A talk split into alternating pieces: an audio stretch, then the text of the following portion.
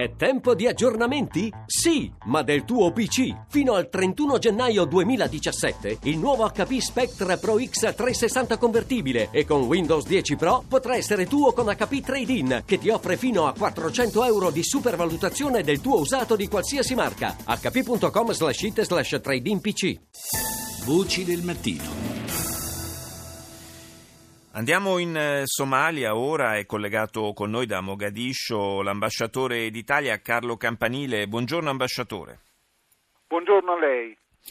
La Somalia è un paese che ormai da decenni vive una situazione di grande instabilità, di grande confusione anche, praticamente dai tempi in cui è venuta meno la dittatura, che si è entrati in questa fase in cui a lungo la Somalia è stata quasi addirittura terra di nessuno, terra anche di crocevia di molti traffici piuttosto discutibili e illeciti.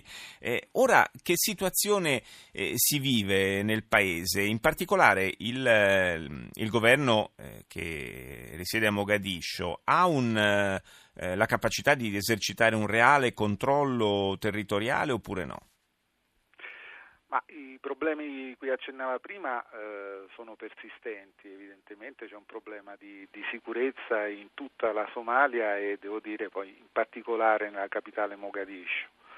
Sono giorni questi particolari, la Somalia è impegnata in un processo elettorale che dovrebbe, tra l'altro, il condizionale d'obbligo, concludersi in questi prossimi giorni prima delle festività natalizie. Ci sono stati già tre rinvii di queste elezioni. Ci sono stati già tre rinvii dovuti anche in parte ai problemi cui accennava lei prima, problemi di sicurezza.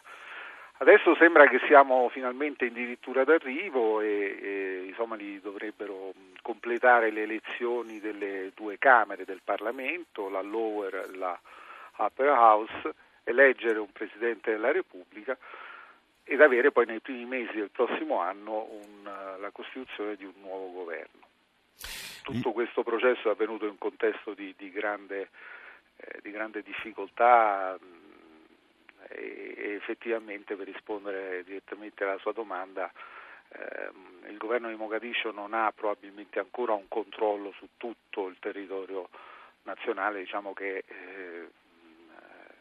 come lei sa, c'è una situazione di guerra civile in corso in cui un gruppo terrorista affiliato ad Al-Qaeda, Al-Shabaab, si confronta attualmente con una forza multinazionale dell'Unione Africana, Amisom, con la partecipazione di effettivi dell'esercito nazionale somalo, sì.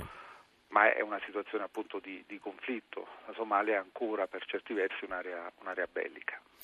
Da un po' di tempo non si sente parlare, almeno non arriva sui media internazionali, non arrivano notizie di atti di pirateria al largo delle coste somale. È un problema che si è andato attenuando o semplicemente l'attenzione generale si è spostata altrove? Diciamo che è uno di quei casi in cui l'azione di deterrenza della comunità internazionale ha avuto il suo effetto. Come sa, nelle acque antistanti le coste somale opera una missione europea, Atalanta, e operano missioni di altri paesi di sorveglianza e di prevenzione e contrasto alla pirateria. Questo ha avuto naturalmente un effetto di deterrenza, non si registrano più da 2 anni quasi episodi di pirateria.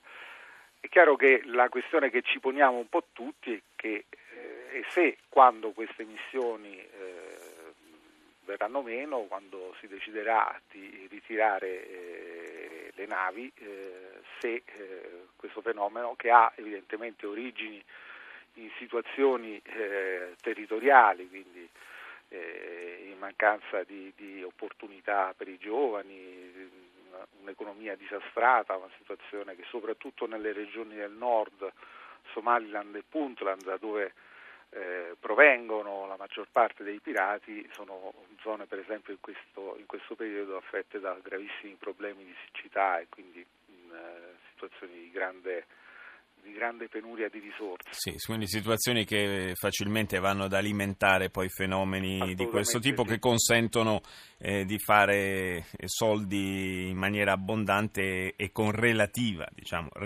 facilità. A proposito proprio di queste ultime considerazioni che lei faceva, ambasciatore, è di fatto stata avviata, sarà ovviamente un lunghissimo percorso, ma è stata avviata una opera di ricostruzione della società, perché anche quella somala è una società che si è andata disgregando in questi ultimi decenni. Assolutamente sì, è una società particolare nella quale dominano ancora delle logiche claniche, sia nella distribuzione degli incarichi, dei poteri, che nella gestione e distribuzione delle risorse. Il processo di ricostruzione del paese, come ha detto lei, prenderà tempi molto lunghi. L'Italia, come altri donatori internazionali, sta facendo la sua parte, soprattutto in alcuni settori che sono tradizionalmente di elezione della nostra cooperazione, il settore delle infrastrutture, il settore sanitario, il settore agricolo. Siamo interessati a ricostruire una capacità specifica della Somalia nel settore della pesca, che è uno sicuramente di quelli che ha prospettive più interessanti. Le possibilità, le risorse economiche del paese sono enormi, è il paese che ha la più lunga linea costiera del continente, è un paese che ha riserve di petrolio, è un paese che ha pesca, frutta, agricoltura, allevamento.